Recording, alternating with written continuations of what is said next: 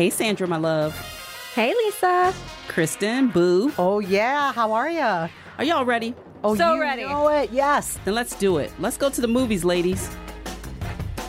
Welcome to Lisa, Sandra, and Kristen Go to the Movies, a podcast where three movie geeks, that's us, That's us. Yes. talk to award winning directors, actors, screenwriters, costume designers, and more about their work. We also dish on their favorite movies, movie moments, and share our own favorites too. I'm Lisa France, and I'm a senior writer for CNN Entertainment. I'm Sandra Gonzalez. I'm also a senior reporter for CNN covering TV and film. And I'm Kristen Meinzer, former host of the Movie Date podcast, currently a co-host on the podcast By the Book and author of So You Want to Start a Podcast, available in August. This is the official podcast of CNN's new TV series, The Movies, which you can watch on Sundays at 9 p.m. Eastern and Pacific. I've seen the series, and let me tell you, it is amazing. Really good. Uh, a must-see for any movie lover. So after you're done listening to our podcast, you should definitely go check that out. A little bit later in this episode, we'll get to the interview. Spoiler alert, it's gonna be epic! So true. It's with a legendary guest, one of my very favorites, but you don't have to take our word for it. Get it? That's a hint, people, by the way. Just a small hint. So corny. But first, I was thinking we could play another little game, ladies. Oh, joy. Are you down? Hey, I love a game. Excellent. So here's how this one goes I'm going to give you a classic film, and you have to recast it with actors from today. Lisa, since you did such a great job coming up with your five movies on the fly, I'm coming to you first. That's debatable, by the way. That good job. You are going to be recasting, drumroll, The Godfather. of course I am. Of course. it's such a natural pick for you. So, uh, if you were going to recast these lead roles, who would you pick? So no pressure. That's not hard at all, and people aren't going to be angry at me over my picks. Um, so it, for Michael, which of course was played excellently by Al Pacino. You need somebody who is a mixture of tough but also vulnerable, who you can picture being the son in the family who everyone's hopes and dreams are riding on, but at the same time, then turns into like a total badass. So I'm going to have to go with Ansel Elgort.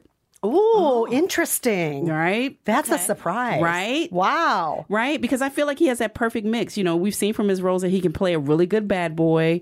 I think he uh, does smirky, like you kind of want to kill him, but you kind of love him at the Oh. same time. Very punchable when he's smirky. Very punchable when he's, smirky. Exactly. Not that I would ever punch him. no, of course, no, none of us would. We don't advocate violence, even though it is The Godfather. and then for Kay, which was Diane Keaton, and such an important role for her, I feel like we need an actress who can be both vulnerable and tough at the same time. Someone who you see is falling in love with Michael, but also kind of feels like, mm, what, what am I getting myself into with this family? I'm going to have to go with Emma Watson. Oh, I feel like Emma's really smart. I also feel like she hasn't stretched herself in a role like this. It's like it's it seems like a quiet role, but it really is a meaty role. When especially I won't you know if you haven't seen the movie, I'm not gonna do a spoiler alert because you should have seen the movie. But the final scene in the movie, you really get to see the dawning on Kay of exactly what is going on. Like she always suspected it. She always kind of like knew what was going on, but then you get that moment of like wow, like th- she's she's really bitten off more than she can chew. Wow, that would be a big difference from her Harry Potter days. Absolutely, absolutely. But I feel like she's ready for it. I feel like we've seen her in like whimsical roles, and we've seen her in serious dramatic roles, Musicals. musicals. But right, Beauty and the Beast. But I feel like this would give her the opportunity to let people know that she really can stretch her acting muscles. Yeah. Oh, that's a good one. Um, for Fredo, which is my personal favorite, because John Cazale, I mean, he he died very young. He is known as the actor who all of the films that he appeared in, which were a limited number, were all nominated for Best Picture. Uh, there's been a movement over the years to try to get him a posthumous Best Actor or Best Supporting Actor award because that's like what a strong influence he had. Because the man was an incredible actor, and that role of Fredo in Godfather One, but especially in Godfather Two is so heartbreaking. We really cheer for him, even when we find out that in Godfather 2 he's done something really, really evil and dastardly because he's so innocent. So we need somebody who can give us innocent and sweet and vulnerable. I'm going to go with Ezra Miller. Ezra Miller. Hold on, who's Ezra Miller? The Flash. What? Yes. My gosh, I am not seeing enough superhero movies because I, I have no idea of who you're talking about, even though I should know this. Sandra, what do you think? As uh, I'm, I'm here for it. Are you? Skeptically, but I'm here for Really? it. Really? Yeah, I think he embodies all the qualities that you described, and it would be I love the unexpected choice. Like I, you know, there are some things that are basically spelled out for you, Right. But I think that would be a very exciting. I'd be intrigued. Right. It would get me into the theater. It's a tough role because it's a role that everybody really remembers when you think about The Godfather. Even though Michael is the star, Fredo is like the heart in a lot of ways of the film. He's just so sweet and so vulnerable, and you want to protect him. Um, and then we got to go Tom, who's the attorney in the movie, who is a bit of an outsider because he's not really a family member, but they adopted him, so he's also an insider, and he's super smart. And you find out how ruthless he is too. I'm gonna go Dave Franco. Interesting. I feel like Dave Franco is often the overlooked Franco. I think he's a great actor. I think he has a lot of magnetism. And I also think he plays the everyman really well because Tom in the film comes across as the, you know, like the citizen because he's the attorney and you think that his hands are clean, but you know that his hands are absolutely not clean because he's an attorney for a mob family. So you need somebody that feels very kind of like middle of the road. And then finally, drum roll, please, for the most iconic role the Don, who of course was played by Marlon Brando. I am going to go with Tom Hardy. Tom Hardy. Tom Hardy as Vito Corleone. Interesting. Puff Tom those Hardy. cheeks I need a buzzer. No, no. You don't like Tom Hardy? No, no. Tom Hardy's intense. I'm I'm buzzering. I'm buzzering Why? that pick because then you're putting him on the same level as as Marlon Brando. Th- There's no Marlon Brando. That's the whole point. Like I cannot win when casting that role because they, we don't have a Marlon Brando. You don't think we have a Marlon Brando today? What about No. Morgan Freeman? No. I mean, we can't make the Don black. I know, I know. I'm gonna stick with Tom Hardy. I'm telling you, I feel like Tom Hardy could disappear into this role. I really do. I feel like he has the intensity that the role calls for. Uh-huh. And when Don Corleone is sitting in the opening scene and he's stroking a cat while he's waiting for people to come to talk to him, to ask him favors on his daughter's wedding day, there's such strength in that. And I think Tom Hardy could do that. I would be excited to see Tom Hardy take on that role. I'm telling you, I feel like y'all have set me up to fail. No, I feel like y'all have set me I up to didn't say it was a bad things. idea. I said it was interesting. Interesting I is used the word interesting. interesting Sorry, I buzzed you. I was- I'm interesting is always code for that sucked. and no, Lisa. And what were you thinking? And couldn't you do better than that? And so I submit to you that you all do better than that because they gave me the Godfather. That's a- exactly. that's a tough movie. I love you. Give me Uh, something easier if you don't want me to go rogue. Is all I'm saying. That's tough. That's an intense new game. It's an intense new game. Well, I love this game. And we've been hearing from a lot of listeners out there who love the game that we have been playing on our show called My Five Movies. Mm-hmm. And we want to continue hearing from all of you out there. Go to Twitter and use the hashtag My Five Movies. That's my, the number five, movies. And tell us if you could only watch the same five movies for the rest of your life, what would those five movies be? And be sure to tag us at CNN Podcasts so we can see what you chose and maybe ridicule it, but mostly laugh at it and celebrate it. They're going to ridicule you people. Trust me. Ask me how I Don't know. trust them. Ask me how I know. now let's get to the big interview, shall we, ladies? Let's do it. Let's go.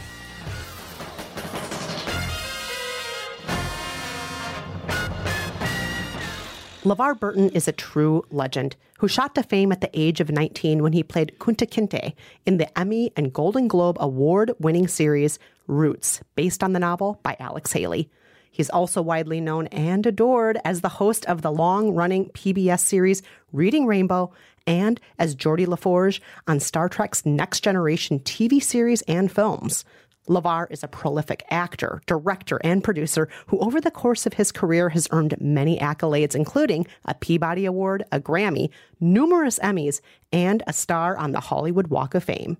In 2017, he debuted a new podcast called LeVar Burton Reads. Each episode features a work of short fiction narrated by LeVar and expertly crafted in a way that allows listeners to escape into the world inside the story. LeVar Burton Reads will return with its fifth season on August 13th, so make sure to subscribe now so you don't miss it. LeVar Burton, thank you so much for joining us today. We're so honored to have you on the podcast. My God, the honor is mine. You guys are awesome. That was like the best introduction ever. Can I go home now?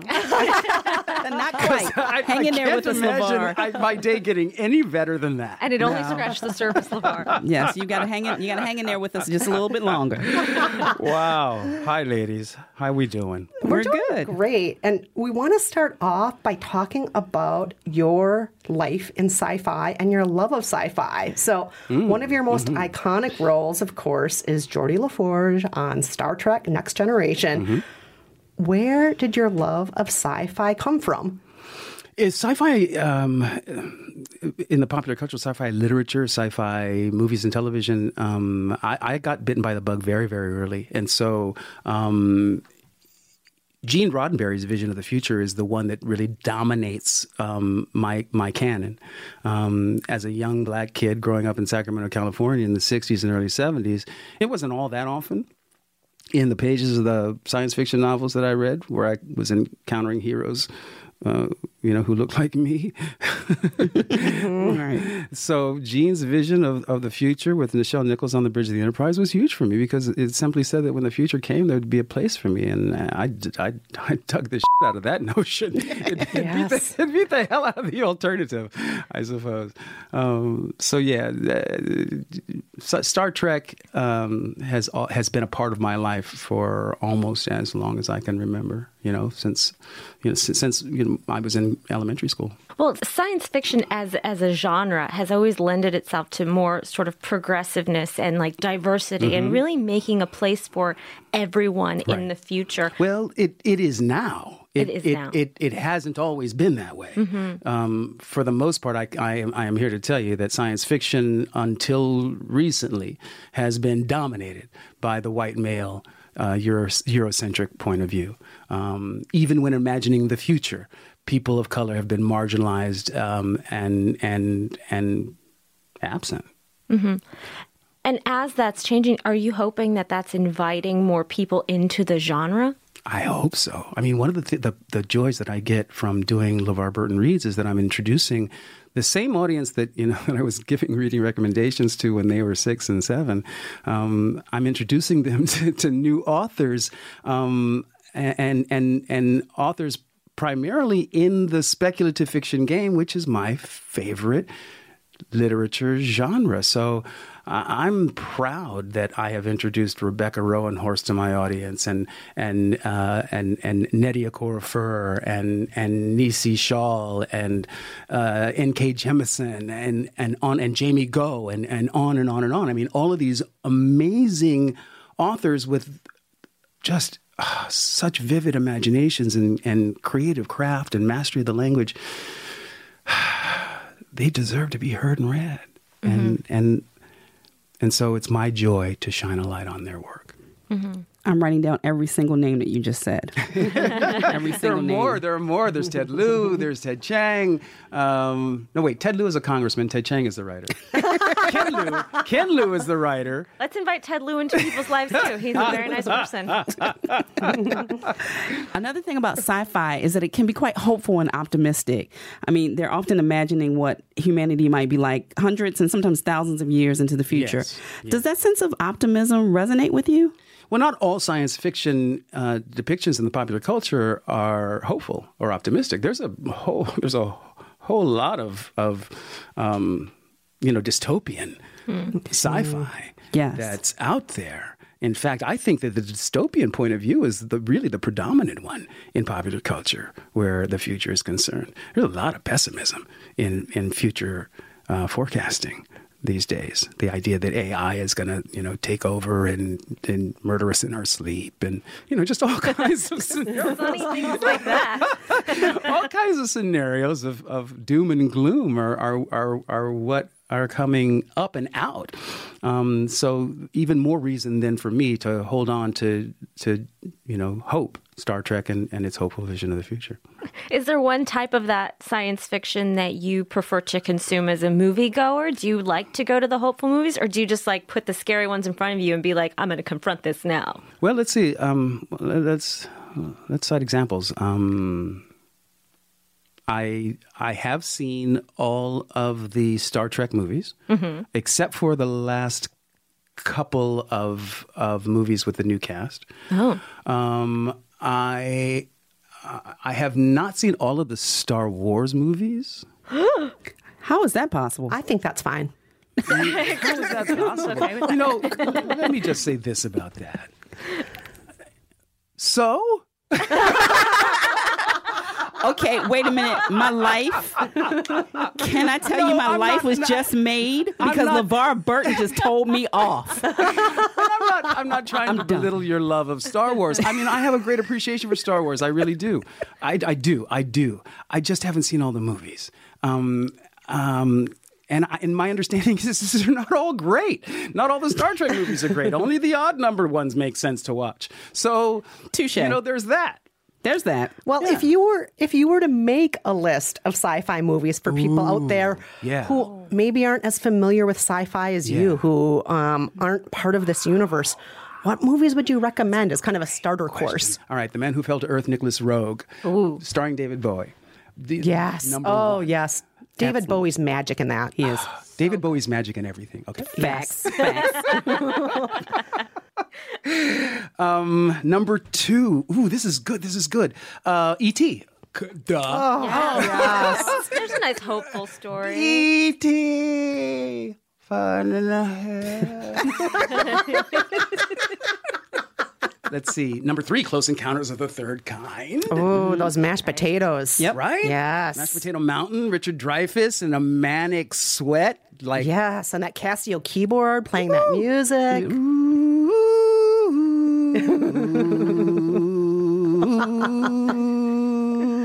All of that. Every He does single bit of sound it. effects. Yes. Hold on, all of these are hopeful movies, by the way. These are hopeful movies. Hey, no, no, no, no. This is what I'm saying. I mean, that's you know, these. This is this is my science fiction, you know, canon. This is this is what. When I think of science fiction movies and science fiction in the popular culture, I, I think of Star Trek, the television series, and I think of the, the these movies. Um, yeah. So you're obviously a sound effects guy. Is there one movie that you think just does sound effects so well that you can think of off the top of your head? That's also uh, a hopeful uh, vision Doesn't the future. have to be hopeful. It could be dark and depressing. Um, the the best um, sound design I have ever been. Uh, I was going to say witness to, but that would be using my eyes. The best movie I've ever heard is the opening ten minutes of Saving Private Ryan. That landing on the beach at Normandy and those bullets whizzing through the water. I mean, that whole sequence auditorily is is absolutely um, spellbinding.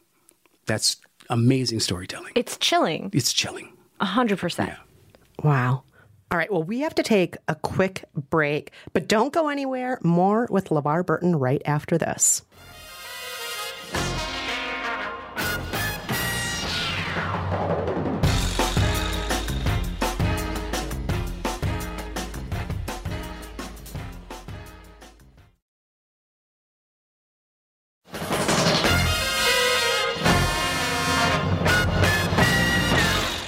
Welcome back. We're still here with the incomparable LeVar Burton. Now, LeVar, we like to talk about firsts and faves on this podcast. Hmm. So we're going to switch gears with you now and talk a bit about some of the most memorable movie moments in your opinion. So, first and foremost, when was the first time you can remember going to the movies and seeing someone on screen who looked like you or reminded you of you, who really felt in some way like a representation of who you are, who made you feel seen? Wow. Nobody's ever asked me this question before. You're kidding. Because for so many people out there, you made us feel seen. So the idea that you don't have that on your list also. Oh, we oh, need I to hear have this. it on my list. Just, just that no one's ever asked me this question before. Well, we're honored to be the first.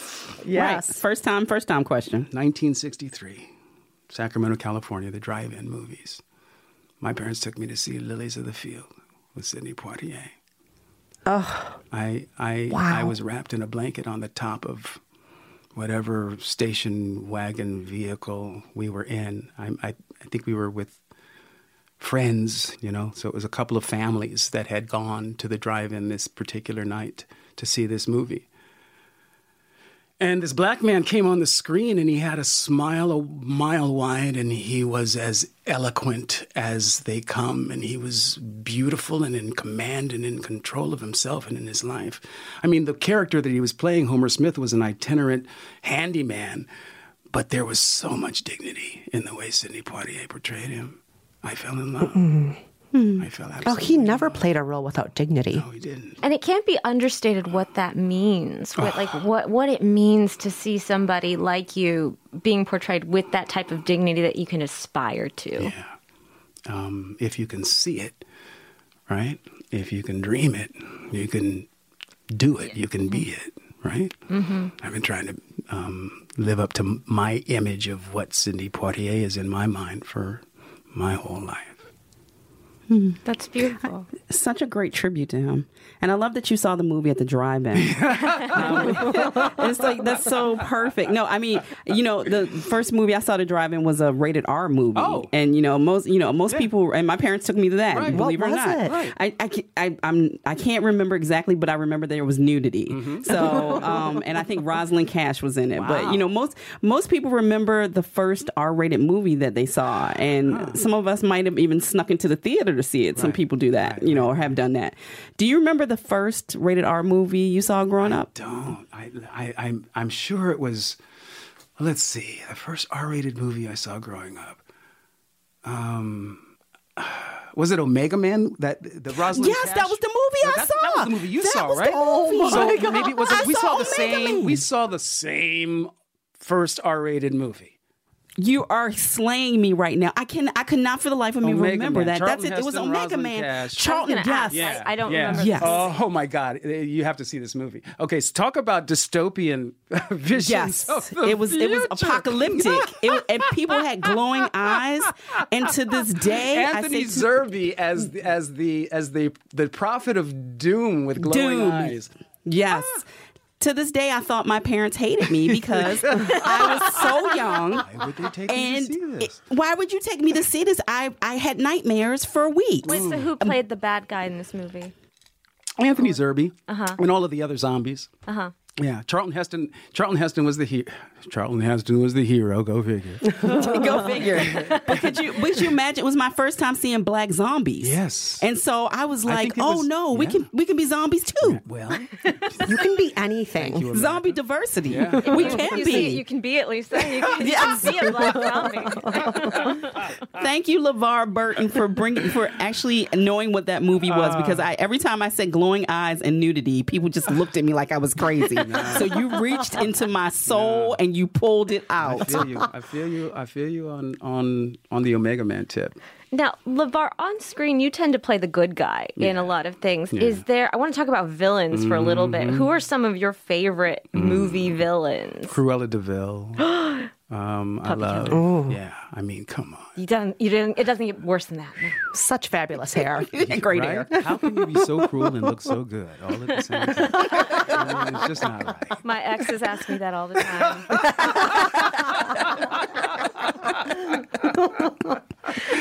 Oh, um, let's see. I guess Khan, right?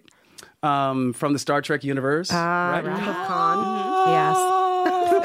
Um, he's a great. And how can you not love Ricardo Montalban? Yes. Yes. Welcome to Fantasy Sissy Island. Island. Rich Corinthian leather. um, so those are those are a couple of those are pretty good villains. Those are great ones. Pretty good villains. Um, th- then then uh, my favorite villain of all time because he redeems himself in the end is Ebenezer Scrooge in A Christmas Carol. Oh, so I good. love that you brought up a Christmas movie. I'm a Christmas nut, as is. Lisa and Sandra you? know. All I'm so crazy here's the about question: Christmas. Die Hard, Christmas movie? Yes, no. Yes. Yes. No. Yes, it is. yes. Sandra. Look, I watched it for the first time two Christmases ago, Uh-huh. and I was like, I get, I get why people are like into the movie as a movie. I didn't get the Christmas from it. I, I really didn't. If you just watched it two Christmases ago, you don't get a vote yet, sweetie. you have to watch it a few more times, and then we'll revisit. We'll Yes. revisit. Just watch it every Christmas for 25 years and get back to us. Commitment. Yes, it is. I feel and that is their point. Thank you, LeVar. All right, Wait, but so did LeVar, you answer that question? Did I? Do you think it's a I don't Christmas have movie? to. I asked the question. and this is the point where LeVar Burton takes over the We podcast. all, it's just LeVar goes to the movies now. LeVar goes to the movies. We renamed it. We've It's been official. out. Ah. Oh, good. Okay, but. LeVar- You guys are you're Thank fun. you. So are you. You're you're fun, and we want to talk just a little bit more about you. Going back to how your fans see you mm-hmm. as the fantastic person that you are, I think a lot of people, especially the reading rainbow generation, might have an impression of you based on your work as actually kind of a saintly figure. That so sucks. What? it does. I was a Catholic. I know what how how revered saints are. That is an impossible standard to live up to. I used to read biographies of saints when I was a kid. Um, like uh, that, that I was a strange child, but Did you like Lucy? She's the one who has her eyes on a plate. Saint Lucy was my favorite. I don't know Saint Lucy. She's the patron saint of. Do you know? Um, blindness. She had her eyes ripped out, and then um, her saint card is a picture of her holding a plate with her eyeballs on them. okay, you see, this is what I'm talking about. I'm taking things in a wrong direction, I don't aren't think I? so. No, no, no, no, no, no, no, no, no, no. I think that's that's that's that's that's case in point, right? This is why you don't want to be a saint. I- exactly. This is why I be a saint. End up with your eyeballs on a plate. That's the message that, and and that and and and the, the message was loud and clear that in order to become a saint, you had to have something horrible happened to you. You had to martyr yourself in some way. You had to become a martyr, and martyrs usually die very painful deaths. I didn't want that. So here's my question then. So so many generations look up to you. Who did you look up to when you were coming up in your career actor wise? My very first day as a professional actor on Roots, um, Cicely Tyson played my mother. Um, Maya Angelou played my grandmother. Um, I worked with um, Louis Gossett Jr., Hari Rhodes, Moses Gunn, Ji-Tu Cumbuka, um, all of the greats from the Negro Ensemble Theater Company, um, actors and actresses that I had seen um, and been aware of the whole of my life. And um, they embraced me as the new kid on the block. And as, as, as terrified as I was. I mean, literally shitting in my pants. No, well, not literally. No. You know, um, figuratively shitting in my pants. Um, I did my best. I mean, you know, you know, you, you do what you do in those situations. You you you hide your terror and act as if, right? And um, and that's what I've been doing for forty three years. Hide my terror is my life motto. Yeah. You do it so well, though. hide hide the terror act as if you you you know better right act as if you've been there act as if you can hang Life advice. Love it. I have kind of a random question, though. Of course, this is a podcast, and everyone is hearing your wonderful voice. You have like the best voice. It's like velvet. I would say it's up there with like the James Earl Jones and Morgan Freeman voices. cnn Exactly. that. I'm like, I'm like three octaves away But that was a nice try. That was a i nice feel try. like simba trying to find his roar Oh, Lion King. Ah, that was with- pathetic no, it's pretty good. beautiful. It's beautiful. Well, with your podcast, LeVar Burton Reads, you're creating this very intimate relationship in the way that you did with Reading Rainbow between, uh, you know, a new generation of fans and your voice. But what is your relationship with your voice? Do you like the sound of it? I mean, if I had a voice like yours, I think it'd be hard to resist not just talking out loud to myself all the time. Uh, I think I've, I, I know that I've gone through different uh, phases, um, falling in and out of love with, with my voice. Um, I I was told I was. I'm learning how to sing currently. Ooh, can you sing something for us now? I don't know. I, I, I, nothing, I bet you can. I bet you mind. could. But my, my, my point is, is is that uh, when I was in the fifth grade, a nun told me that I was I, I was not a singer, that I could not sing, and I believed That nun's an idiot. and I and I believed that woman until very recently, as I Oh. begin to find my own authentic singing voice, I mourn. Well, everything happens for a reason. So, you know, I was going to say I mourn all those those years where I believed that I could not sing, but I'm just so grateful to be finally discovering that place inside of myself where I can mm. produce melody. I, I I could never hear it before, and and and now I'm hearing in a way that allows me to reproduce melody, and I'm just thrilled. How dare they hmm. dim your shine? and I know it was unintentional. I know she was probably having a bad day or whatever. And I know she was probably speaking her truth or her perception as she experienced it in that moment. And I probably did. And if you talk to my wife and daughter, yeah, when I try and sing, I often sound absolutely horrible. And I hadn't found my authentic voice yet. And and I'm discovering it now. So I'll you'll hear it or not. We might force you before you go. well, we can sing. We can. There's there is one song that we can sing. What's that? Ooh, right. Butterfly in the sky, I can go twice as high. Take a look, it's in a book a reading rainbow. I can go anywhere, friends to know and ways to grow.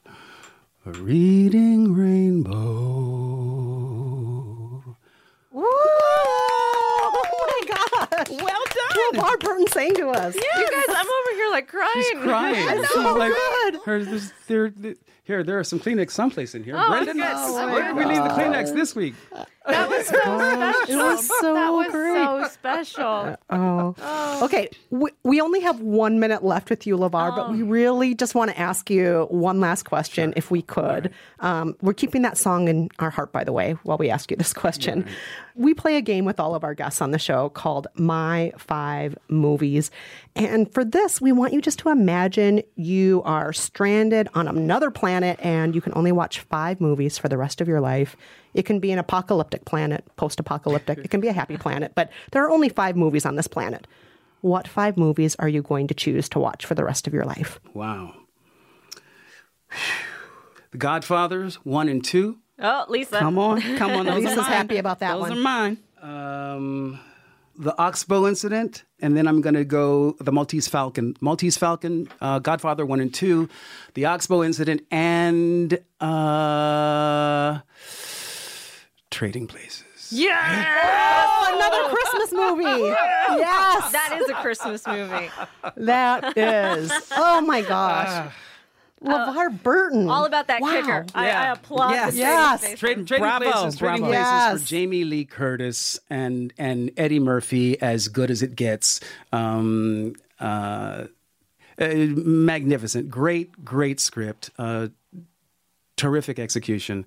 Um, the two older actors, Ralph Bellamy and um, uh, Don Ameche. Don Ameche. No. Don Ameche. Yes. Thank you. Thank you for. Oh, the they're save. so good at playing stingy, ah, gross old guys. Boy, boy. yes. yeah, those are great picks. Yeah, those are those those are my five on my my five desert island picks. Oh my gosh! Well, LeVar, it has just been magical talking with you oh. today. It's just been an absolute pleasure. I loved every moment Thank, of it. Thank you all. We've loved every moment. Thank you so much for joining mm. us on the podcast. My pleasure. Thank you. Yeah. Thank you. Yeah. Peace and blessings. Peace and blessings. Right back at you.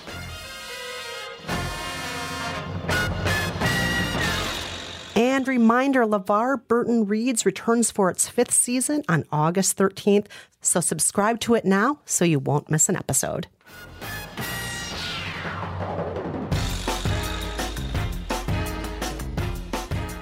All right, don't go anywhere. More of Lisa, Sandra, and Kristen go to the movies right after this break.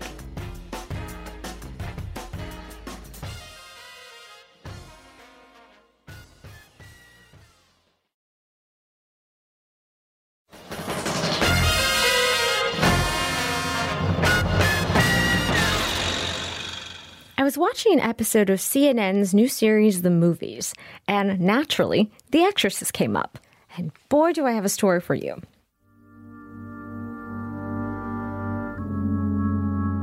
When I was 10 years old, my sister Lucy and I rented The Exorcist for the first time. This was about 24 years after the film had first come out. We went to Blockbuster, picked it up, and were ready to take it home. How did two children rent this rated R movie, you might ask? Well, the answer is we were with our mother, who gave us her full blessing to terrify ourselves with a film famous for making people vomit in the theater. Thanks, Mom. A little backstory. My parents were very much the type of people who let us watch anything we wanted. My best friend Dina always talks about how she liked coming over to our house because we got to watch rated R movies. In my parents' defense, they weren't negligent. We were allowed that privilege with the understanding that we would not use the language we heard in those movies in public, and we would shield our own eyes during sex scenes. If these unofficial policies were broken, the right to watch rated R movies would be taken away. As kids, we always gravitated towards darker films. One of my favorite movies as a very young child was Beetlejuice. So my parents generally accepted that we were kids who were difficult to scare and weren't easily affected by darker themes. I really appreciated their trust. The Exorcist ended up being the biggest test of their theory, and as it turns out, we could be scared. My sister had nightmares for weeks, probably months, and if she's being honest, years. I ran out of the room and refused to go back in. I've also never eaten pea soup because I once read that that's what they used to make the vomit in the film, and I just couldn't stomach it. The whole running out of the room thing had only happened to me once before. I was maybe six years old when my family rented Alive, that movie about a plane crash in the Andes, and I didn't even make it to the cannibalism. When the plane crashed and some guy got a shard of glass in his thigh, I lost my mind. There were tears, and I was just in a fit of terror, and I developed a lifelong disdain for flying. My mom had to put on my favorite episode of Full House to calm me down.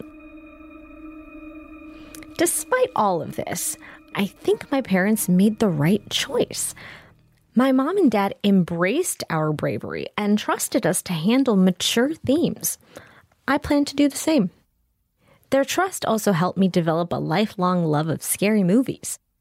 To this day, I love Nightmare on Elm Street and Chucky and all the Friday the 13th films.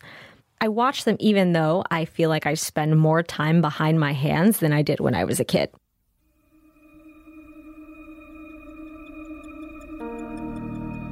In case you're wondering, I did eventually finish The Exorcist.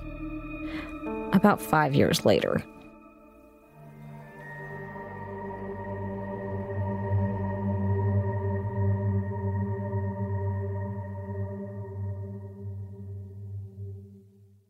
And that's a wrap, as they say.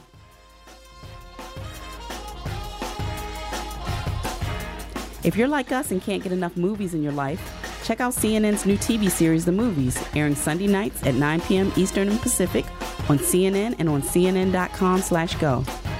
From executive producers Tom Hanks, Gary Goetzman, and Mark Herzog, The Movies is a fascinating exploration of movies throughout the decades, and it shows the cultural, societal, and political shifts that frame the evolution of American cinema. You can also visit CNN.com slash The movies for more. And if you liked this episode, head on over to Apple Podcasts, Stitcher, Google Podcasts, or your favorite podcast app and subscribe. And while you're there, leave us a five star rating or a comment. This episode was produced by Amy Eason, Elizabeth Roberts, and Emma Sislowski. This is Lisa, Sandra, and Kristen Go to the Movies. Thank you so much for listening, and we'll see you next time.